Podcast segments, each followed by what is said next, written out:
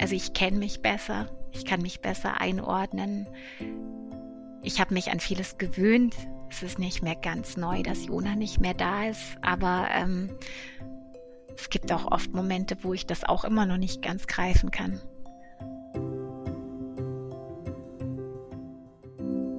Herzlich willkommen bei Wegbegleiter, dem Podcast für Familien mit einem schwerkranken Kind. Schön, dass Sie zuhören.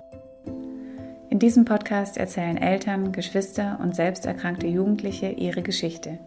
Und immer wieder spreche ich mit Experten über Themen, die für Familien im Alltag eine Rolle spielen. Ich bin Anna Lammer. Ich leite die Landesstelle Baden-Württemberg Palliativ Care für Kinder und Jugendliche am Hospiz in Stuttgart. Wir sind Anlaufstelle für Familien und Fachkräfte und wir informieren über Unterstützungs- und Entlastungsmöglichkeiten in ganz Baden-Württemberg.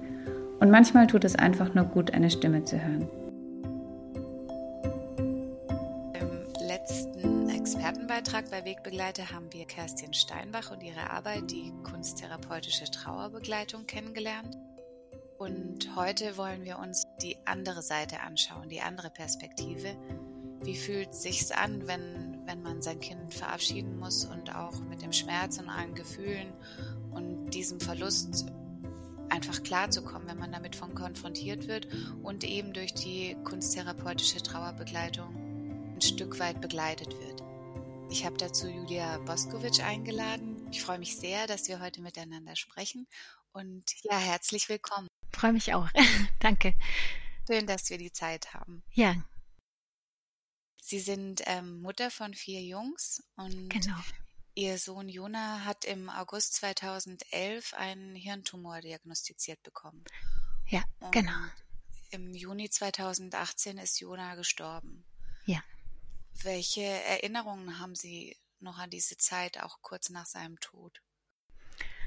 Ah, Schock. also ja, viel, viel ähm, schon eine Lähmung einerseits und aber auch andererseits so ein Drang, äh, weitergehen zu wollen. Weil einfach, ähm, ja, weil so dieses Bewusstsein, dass, dass äh, das Leben so kurz ist, das hat äh, bei mir auch ganz schnell, dadurch, dass wir auch lange Zeit hatten, um uns zu verabschieden, einfach auch ganz schnell so diesen Drang ausgelöst, weiterleben zu wollen. ja, und ähm, so diese Zeit danach, es war, glaube ich, sehr viel ähm, einfach sich zusammenfinden, erstmal wieder sich neu sortieren, neu orientieren. Gerade auch die anderen Kinder, ja, zu, auch, auch nicht aus den Augen zu verlieren, so diese Angst auch, was passiert mit denen, was passiert mit mir selbst, was passiert mit unserer Beziehung. Das sind ja alles so Fragen, die dann kommen. Ich habe oft gedacht, ähm, ja, das, ich habe mich mit ganz vielen Sachen im Vorfeld auseinandergesetzt, ähm, gerade Tod und Beerdigung und dieses Sterben an sich. Da habe ich immer versucht, mich darauf vorzubereiten. Schon, ich bin so ein Mensch, der glaube ich gerne ähm, einfach schon vorher alles bereit haben will und bereitgestellt, so dass er im, wenn dann der Fall eintritt, dann schnell irgendwie irgendwelche Lösungen parat hat. Aber ähm, das war mir schon von Anfang an ganz schnell klar, dass ich da mich nicht vorbereiten kann auf dieses, ähm, wenn Jona dann tot ist. Und äh, da hatte ich immer ein bisschen Angst davor, wie wird das sein. Kannte mich selber aus so Schocksituationen, gerade wenn halt immer wieder diese Diagnosen kamen, äh, der Krebs ist da, der Krebs ist zurück. Ähm, das sind so Situationen, wo ich dann schon wusste, wie reagiere ich drauf und ich wusste jetzt nicht, reagiere ich dann, wenn Jona gestorben ist, genauso oder reagiere ich da dann ganz, ganz anders? Ähm, das, äh, das hat mir am meisten im Vorfeld Angst gemacht und ähm, deswegen war auch, glaube ich, gleich wieder so dieser Fokus da, wie, wie geht's jetzt weiter? ja. Und, und wie haben Sie dann reagiert? Also in, indem Sie Fokus geschaffen haben? Ähm, ja, also ich habe tatsächlich anders reagiert, als ich es erwartet hätte. Also, weil ähm, ich weiß nicht, ob das vielleicht auch damit zusammenhing, dass Jona einfach mit Ankündigung gestorben ist. weil wir es halt einfach lange wussten und weil wir auch ähm, als Familie und auch ich selber ähm, sehr offen damit umgegangen sind, weil wir uns vorher auch äh, schon gleich immer von Anfang an damit auseinandergesetzt haben. Äh, ja, es kann sein, dass er stirbt oder er wird jetzt sterben. Ähm, was machen wir damit? Was machen wir mit unseren Gefühlen? Und das war jetzt, ähm, das war nicht so, dass wir uns den Sachen nicht vorher schon gestellt haben. Und ähm, vielleicht hing das damit zusammen, dass ich dann auch nicht ganz so eine so einen Schock, den kompletten Schockmoment erlebt habe. Also ich kannte mich vorher, dass ich als immer diese Diagnosen kamen, da war dann so dieses typische ähm, ja wirklich Trauer auch und dieses tiefe Loch, man zieht den Boden unter den Füßen weg und ähm, nicht mehr essen können, nicht mehr richtig schlafen können, einfach total desorientiert, ähm, keine, keine Orientierung mehr. Und dann erstmal wieder sammeln und das kannte ich ähm, komischerweise in dem Moment nach Jonas Tod nicht so krass. Ich weiß eben nicht, ich glaube, das hing damit zusammen, dass wir diese quasi diesen viel von der Trauer schon vorher, glaube ich, auch ausgelebt haben. Mhm. Ja, also kann ich mir nur so erklären. Ja. ja. Ihre Familie und Jona ist von Palicure, also dem SAPV-Team in Ulm-Ravensburg zu Hause begleitet worden. Genau. Und dabei haben Sie ja dann auch Kerstin Steinbach kennengelernt, die in diesem Team arbeitet. Ja, genau. Und normalerweise ist es ja so, dass der Begleitungsauftrag, sage ich jetzt mal, durch ein SAPV-Team nach dem Tod eines Kindes zu Ende ist. Aber mhm. Frau Steinbach ist ja weiterhin noch einige Male zu Ihnen gekommen. Sie hat Ihnen und auch Ihrem Mann die kunsttherapeutische Trauerbegleitung angeboten. Ja, genau, so war das. Wissen Sie noch, wie Sie anfangs auf, dieses, auf das Angebot oder diese Möglichkeit reagiert haben? Ähm, also ich war für mich war das jetzt grundsätzlich nichts, also nichts Neues jetzt, Kunsttherapie an sich. Ähm, also ich war sofort äh, begeistert oder was heißt, ja, vielleicht nicht Feuer und Flamme, aber also der Gedanke, dass da jemand ist, der uns nicht standardmäßig psychologisch begleiten möchte, war für mich, also für mich persönlich besonders, war ähm, was, was, wo ich sofort aufgesprungen bin. weil äh, und, und zudem ich kannte eben Kerstin Steinbach schon vorher, weil sie auch diesen Kontakt immer hergestellt hat und Termine vereinbart hat und immer so ähm, so der Anlaufpunkt war, wenn irgendwas war oder die hat immer einfach einmal in der Woche angerufen und gefragt, wie es geht, so den Stand abgefragt. Von daher war sie jetzt auch keine fremd, vollkommen fremde Person für uns, was denke ich schon auch von Vorteil war.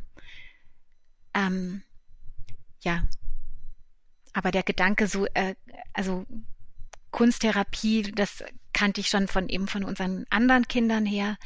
Die hatten das über die Klinik damals in Tübingen und ich habe das immer als sehr, sehr positiv empfunden, weil das einfach ein ganz anderer, also für mich persönlich, ich habe das bei den Kindern auch beobachtet, dass es ein anderer Zugang ist. So dieses nicht, hey komm, wir wollen mal reden, sondern äh, über eine andere Schiene und wo dann manchmal doch viel einfacher eine Offenheit auch entsteht oder sich ähm, Dinge auftun, die man vielleicht, vielleicht so nicht aufgemacht hätte.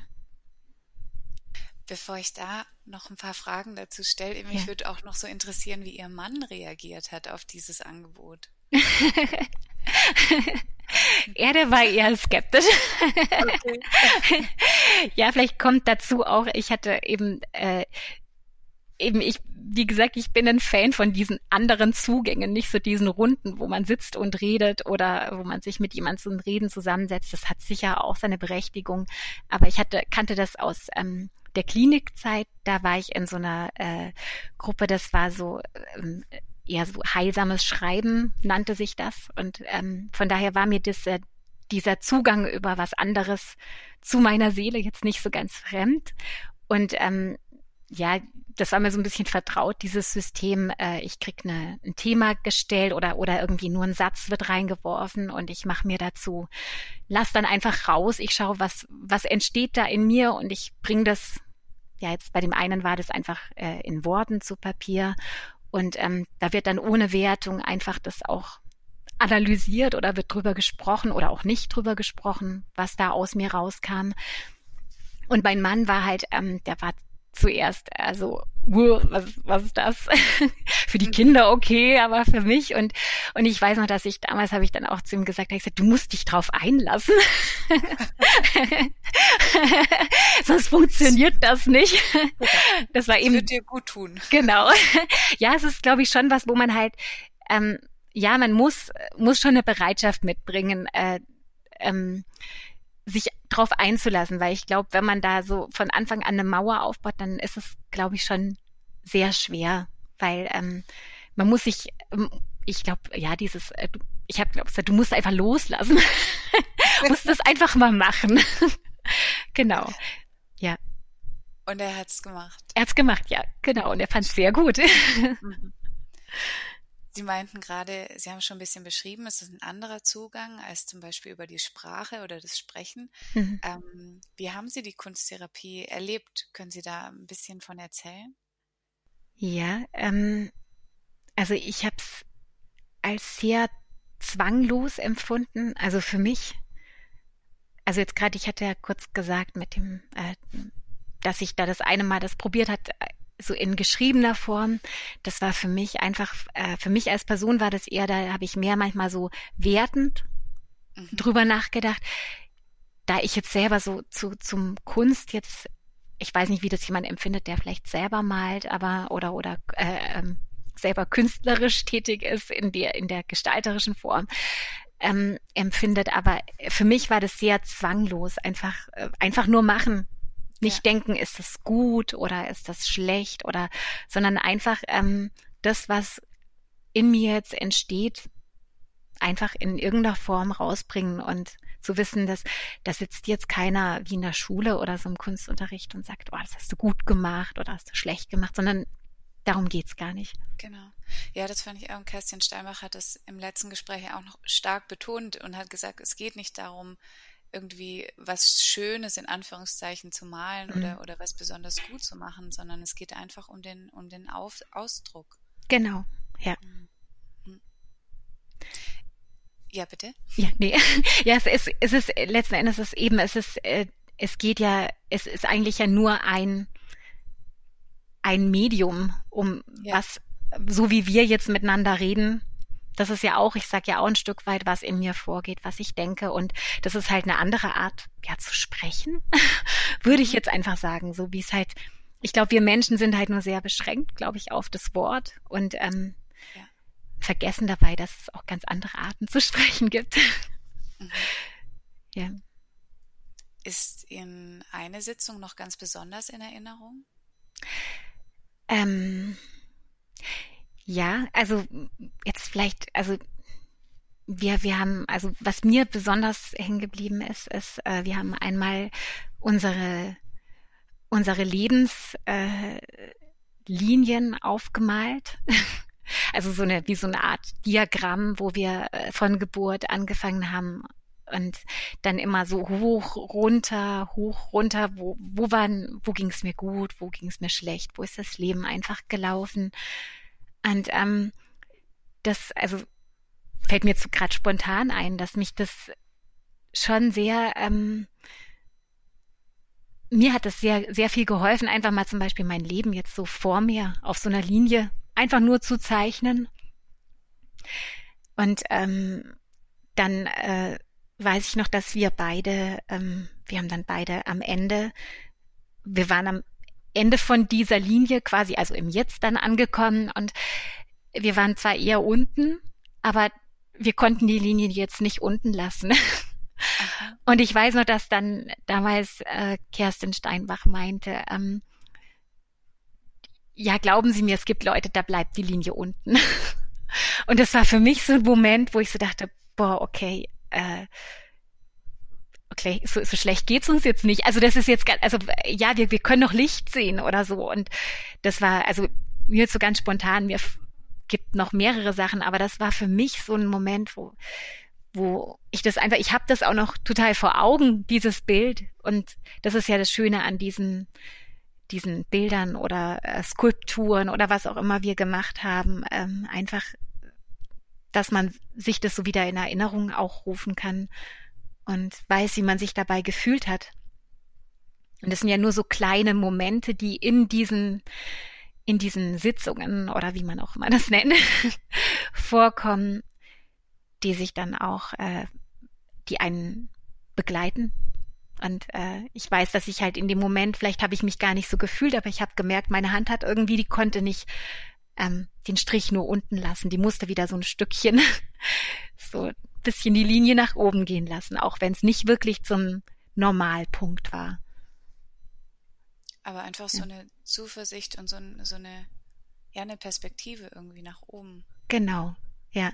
Und das war für mich so ein Zeichen, okay, ähm, ja, es gibt, du hast, du kannst noch Hoffnung sehen. Und äh, mhm. ja, und und auch bei meinem Mann war das war das dasselbe. Aber es war auch nur auch nur ein winziger Haken, aber einfach so, ja, wir haben die Kraft, um wieder die Linie ein bisschen nach oben zu ziehen.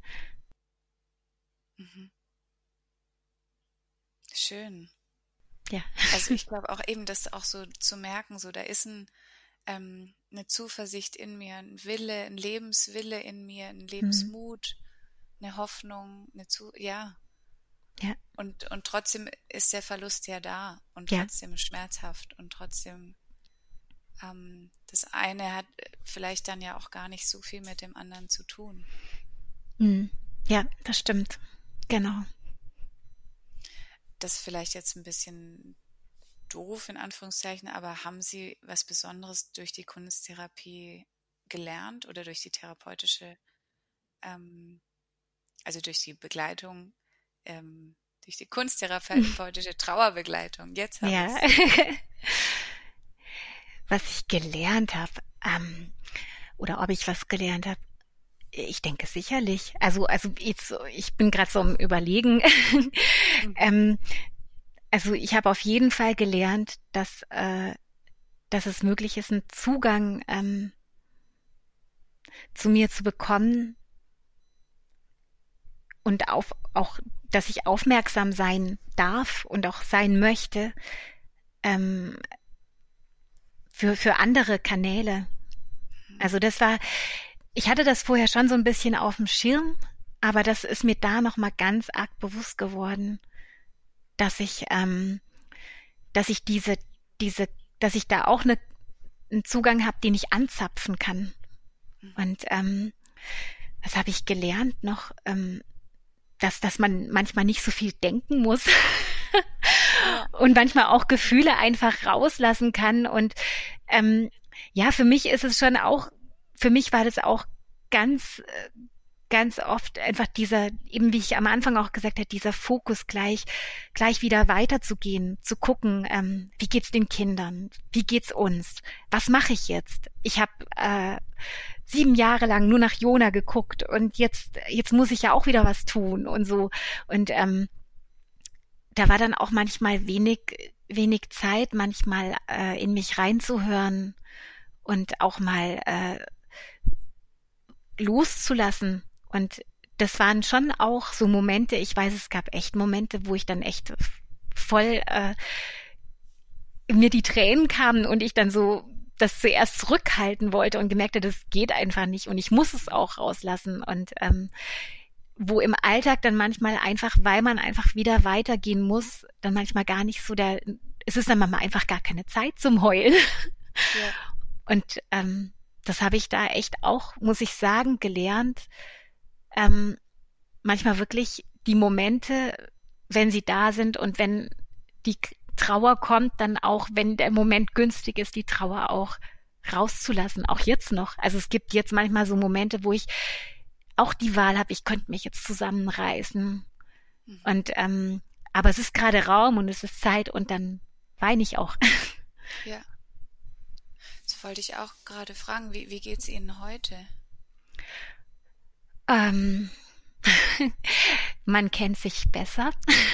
Mhm. Also ich würde sagen, das ist jetzt so vielleicht äh, der Hauptunterschied zu vor ja jetzt dann nicht ganz zwei Jahren. Ähm, also ich kenne mich besser, ich kann mich besser einordnen. Ich habe mich an vieles gewöhnt, es ist nicht mehr ganz neu, dass Jona nicht mehr da ist, aber ähm, es gibt auch oft Momente, wo ich das auch immer noch nicht ganz greifen kann. Ja. Und ja, wo, wo er einfach halt, äh, wo er einfach fehlt. Weil er, und wo ich dann auch merke, ähm, ich habe ihn nicht weniger lieb als vor, als zu der Zeit, als er noch gelebt hat. Und das sind so Momente, ähm, klar, das Leben geht weiter und das ist sehr gut, dass es weitergeht und dass man ein Leben hat und dass man es auch sucht. Und ähm, aber eben, das sind die Momente, wo dann, wenn, wenn das dann manchmal wieder so kommt, dann bleibt kurz die Zeit stehen und dann denke ich mir, ja, hm, wäre schon schön, wenn er noch da wäre. Und das tut dann auch wirklich einfach weh. Und ich weiß es nicht, also ich mit manchen, mit denen ich rede, die schon, äh, ich gerade in der Verwandtschaft haben wir auch jemand, die schon vor langer Zeit ein Kind verloren hat. Ähm, und sie sagt, man kann besser damit umgehen. Aber ähm, es ist nicht, dass es weniger weh tut. Mhm. Oder man geht vielleicht nicht mehr so oft zum Grab, das ist nicht mehr ganz so wichtig. Der lebt dann woanders weiter, derjenige. Aber ähm, ich glaube, das ist, ähm, man kann das nicht abschalten. Und schon gar nicht, wenn es das eigene Kind ist. Ich glaube, äh, so als Mama, du hörst ja nicht auf, einfach eine Mama zu sein von einem Kind, nur weil es halt nicht mehr physisch anwesend ist. Mhm. Ja.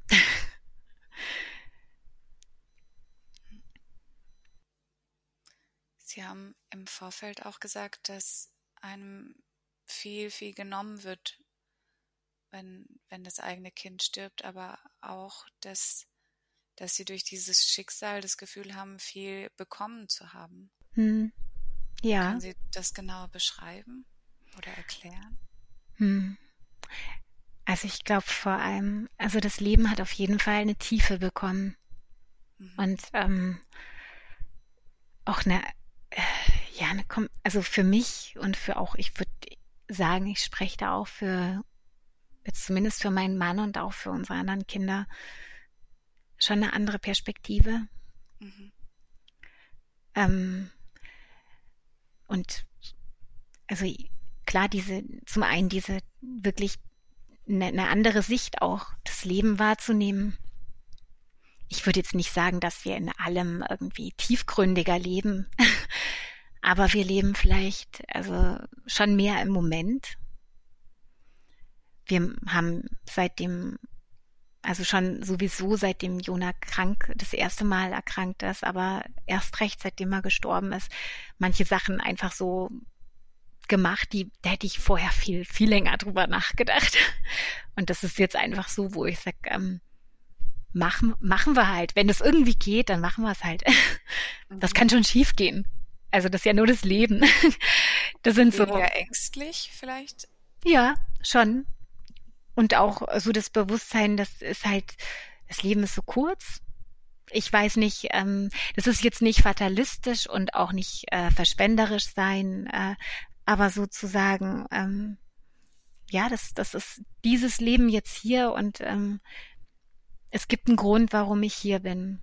Und äh, wenn ich nicht lebe, dann äh, lebe ich vielleicht dran vorbei. Und wenn ich nicht ähm, einfach auch laufe, wenn ich einfach nur stehen bleibe und warte auf die nächstbeste Möglichkeit, sondern wenn ich, dass man aktiv Gelegenheiten sucht, im, im Leben vorwärts zu kommen, ähm, Dinge zu bewegen. Mhm. Ja, und auch, und ich glaube auch, also wirklich auch dieser Drang, also das ist bei mir schon, äh, ich bin da glaube ich sehr, sehr extrem Sinnvolles zu tun, sinnvoll zu leben, nicht, äh, ähm, ja wirklich auch so, so eine Sinnfrage auch hinter viele Dinge zu stellen. Ähm, so die Frage, muss ich das jetzt tun? Ähm, wenn ich, klar, wenn ich es tun muss, wenn es wirklich für die Existenz vonnöten ist, dann tue ich es, aber dann schon gleich hinterher, ähm, ist es sinnvoll, bringt's was. Mhm. Ähm, das hat sich, glaube ich, schon, das ist, ich glaube, das war vorher schon auch da, aber das ist halt sehr ausgeprägt geworden, diese, diese Arten zu denken oder die, die Art des Lebens zu sehen. Mhm. Ihr Anliegen ist es ja auch, offen zu sein und über das Erlebte ähm, zu sprechen. Und ja. ähm, Sie schreiben auch einen Blog und sind auch auf Instagram. Und ja. Sie bekommen Rückmeldungen von anderen Eltern, die sagen, ja, also danke, dass du sagst, wir kriegen das nicht hin. Wir mhm. finden die Worte nicht für das, was, was uns passiert ist. Wir haben unser Kind auch verloren, aber wir, wir, wir können es nicht ausdrücken. Wir finden, mhm. wir finden ja keine Sprache. Ja. Ähm, ja, bitte.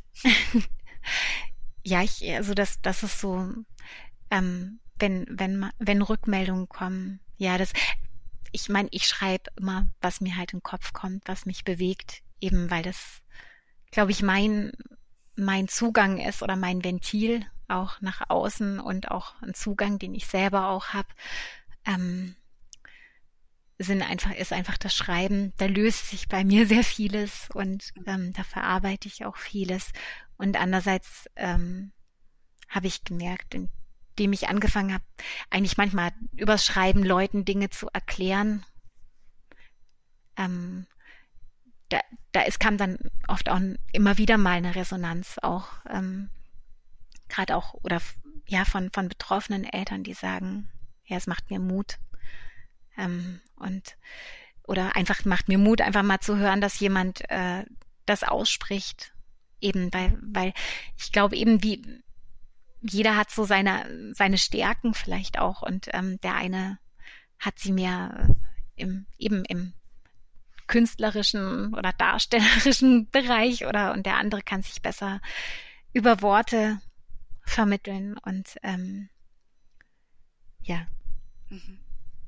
Ich, ich frage mich manchmal, wenn, wenn ich jetzt aber zu denjenigen gehöre, die, die eben keine Worte finden und, und sich mhm. nicht über, über die Sprache oder oder wie auch immer ausdrücken können. Wie, wie schaffe ich es trotzdem? Weil diese, die Trauer in mir und dieser, dieser unendliche Schmerz und das, das ist ja trotzdem alles in mir. Hm. Nur wenn ich, wenn ich kein offensichtliches Ventil angelegt habe. Ja. Ich frage mich manchmal, was, was tue ich dann? Also. Hm. Das habe ich mich auch schon gefragt. Aber ich, also ich glaube, ähm, dass es gut ist, sich auf Sachen einzulassen. Mhm. Ich glaube, dass es auch gut ist, auszuprobieren. Es gibt ja, äh, das ist ja, Gott sei Dank gibt's ja viele, mittlerweile auch viele solche Angebote. Also wie ja. jetzt zum Beispiel die Kunsttherapie oder ja, ich, ich habe mir auch zum Beispiel bei unserem einen Sohn dachte ich manchmal, ich glaube, es wäre gut, der würde ins Theater gehen. Mhm. Und dann wäre schön, wenn es irgendwie eine Theatergruppe gäbe, wo das äh, ohne Wertung verläuft und wo man nicht, äh, gibt's ja auch schon, das machen die an den Schulen teile, teilweise solche Theaterprojekte, wo auch ganz einfach gehalten sind, wo ja, es auch nicht, nicht darum um Leistung geht. Einfach. Genau, ja. Und einfach, ähm, ja, aus, ich glaube, ausprobieren. Also ich, ich hätte jetzt, glaube ich, auch am Anfang, ähm, ich weiß gar nicht, ob ich gesagt hätte, dass, dass das Schreiben ähm, direkt meins ist. Also ich habe ich habe immer eher mein mein Ventil war eigentlich immer eher die Musik lange und ähm, das ist aber äh, eigentlich im Krankenhaus, weil ich immer saß. Ich saß immer am Bett und da konnte ich irgendwie nicht äh, Klavier spielen und singen und so. Und dann habe ich angefangen und dann haben mich immer Leute halt gefragt, äh, ja, wie geht's? Oder dann auch so komische Sachen gesagt wie, und kann man da auch Kissenschlacht machen im Zimmer und so. Hat er da auch Freunde, der Jona?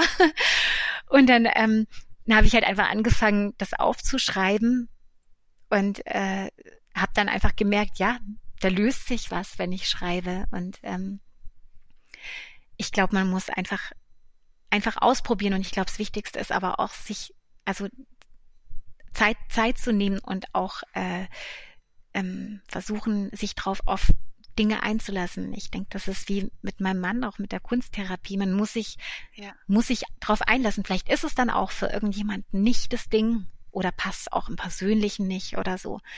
Aber ähm, ich denke, es ist auf jeden Fall total wichtig, dass man ein Ventil hat. Mhm. Ja, oder auch nur tanzen gehen oder so. Ja, genau. genau. aus dem Kopf raus. Einfach ja. irgendwie. Genau, ja. Schön. Gibt es noch irgendwas, was Sie sehr, was Sie gerne sagen möchten, was Sie auch ähm, ja möchten, was die, was die, was die Hörer, Hörerinnen noch mit auf den Weg nehmen? Hm. Ähm, also ich, gleich glaubt, für mich ist das Wesentliche, also wenn ich jetzt gerade so denke, äh, wenn es jetzt Leute anhören, wie ich das anhöre, die einfach auch selber irgendwie betroffen sind, mhm. das, was ich am meisten den Leuten gerade immer sage, ist, ähm, dass man versuchen muss, ähm, mit, mit dem Verlust oder mit dem Schicksalsschlag zu leben, anstatt dagegen. Ja. Weil ich erlebe, also das begegnet mir auch oft, dass es ähm, jetzt gerade in den sozialen Medien finde ich ganz arg teilweise, dass Menschen gibt, die ähm, sehr stark äh, Aggressionen auch aufbauen und äh, oder oder so, so Schwarz-Weiß-Denken entwickeln und ähm, ja Betroffene oder Betroffene, Betroffene. Mhm. ja finde find schon ich weiß nicht ob das vielleicht auch diese Anonymität des Netzes ist das sowas vielleicht auch noch mal leichter macht dass man da manchmal so so so dann auch so ähm, die da draußen wir Betroffenen ja. und denkt ähm, aber ähm, ja, ich denke, ich denke einfach, man, man lebt leichter, wenn man sagt, ich will das mitnehmen. Das heißt nicht, dass ich sage, dass das alles gut war. Und das heißt nicht, dass ich es mir, hätte ich die Wahl gehabt, ausgesucht hätte.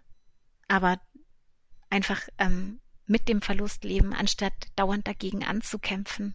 Ich glaube, es ist, lebt sich besser und ich glaube, da ist auch mehr Raum da, um sich selber auch wieder neu kennenzulernen oder das Gute dran auch zu entdecken. Mhm. Ja. Schön. Vielen, vielen Dank. Ja, danke Ihnen. Es war ein unglaublich angenehmes Gespräch und ich mag Ihre Stimme. Ebenso. Ach, schön. Eben, dass Sie ihre, ihre Zeit, ihre Erfahrungen, ihr Inneres mit, mit allen geteilt haben. Ist echt, ist wirklich sehr schön. Ja, danke. Ich hoffe ja, dass es auch eine Ermutigung sein kann. Für da bin ich mir sicher. Ganz sicher. Ja. Ja, und wenn Sie eigene Ideen oder Themenvorschläge für neue Beiträge haben oder vielleicht auch mal selbst Gast im Podcast Wegbegleiter sein möchten, dann schreiben Sie mir gerne oder rufen mich an. Alle Kontaktdaten finden Sie in den Show Notes oder unter www.kinder-palliativ-landestelle.de. Ich freue mich jetzt schon auf die nächste Folge und vielleicht lernen auch wir uns bald kennen. Ich freue mich auf Sie. Bis zum nächsten Mal. Ihre Anna Lammer.